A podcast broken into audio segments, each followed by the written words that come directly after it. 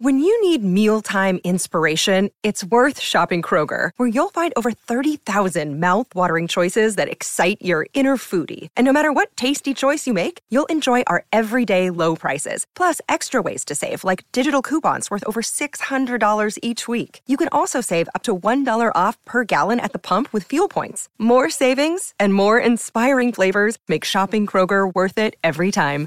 Kroger, fresh for everyone. Fuel restrictions apply.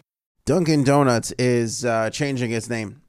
Dunkin' Donuts is changing its name. They were testing this for a little while, and uh, now it looks like it's going down. Dunkin' Donuts is going to become Dunkin'.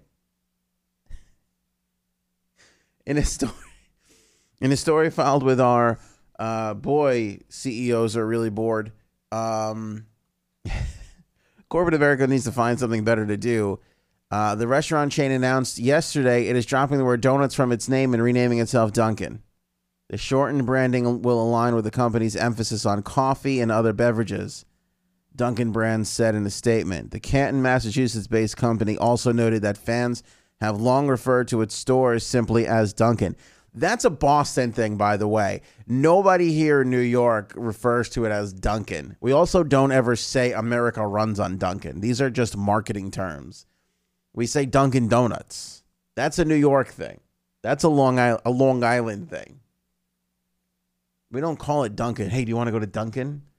If somebody ever said to me, "Hey, do you want to go to Dunkin'?" I would slap something out of their whatever's in their hands. I don't care if it's a cell phone or a pen or, God forbid, a well, maybe I wouldn't slap a kid out of their hands. I would stop at kid. Kid is where I would stop. But anything else short of kid, slapping out of their hands if they said, "Want to go to Dunkin'?" Dunkin' Brand CEO and uh, uh, President David Hoffmann said in a statement Our new branding is one of the many things we are doing as part of our blueprint for growth to modernize the Dunkin' experience for our customers.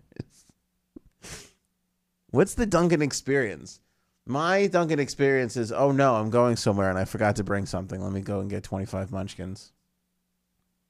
Because when I really enjoy somebody's company, I go and get real donuts from a local donut place. Anyway, uh, David, who was totally bored in his office and came up with this idea, said, "quote We believe our efforts to transform Dunkin' while still embracing our incredible heritage will keep our brand relevant for generations to come." Here's the other thing: nobody really cares. Again, like I said, when you're in a when you're in a tough bind and you forgot to get something really good, you go to Dunkin' Donuts for Munchkins. That's the thing. Now, maybe you're loyal to their coffee. I get that. That I understand. That's fine if that's what you're loyal to no problem with that. But that's not like pretend like their donuts are outstanding because they're horrible. I was just at Nofo Doco. Like that place a lot. Like when you go to a real donut shop, you can't go back to Dunkin' Donuts. It is not the same. It is. I don't even know what they're doing to those donuts over there, but it, is, it does not taste like a real, genuine donut. And believe me, if you see me, I know donuts are. I know a donut connoisseur over here. I have the body of a donut connoisseur. When we were up in Hartford for uh, Farm Aid, they have a Dunkin' Donuts problem over there. Oh my goodness. It's a New England thing, I'm pretty sure. They had, well, first of all, their minor league baseball stadium is called Dunkin' Donuts Park, I think. There was Dunkin' Donuts signs everywhere.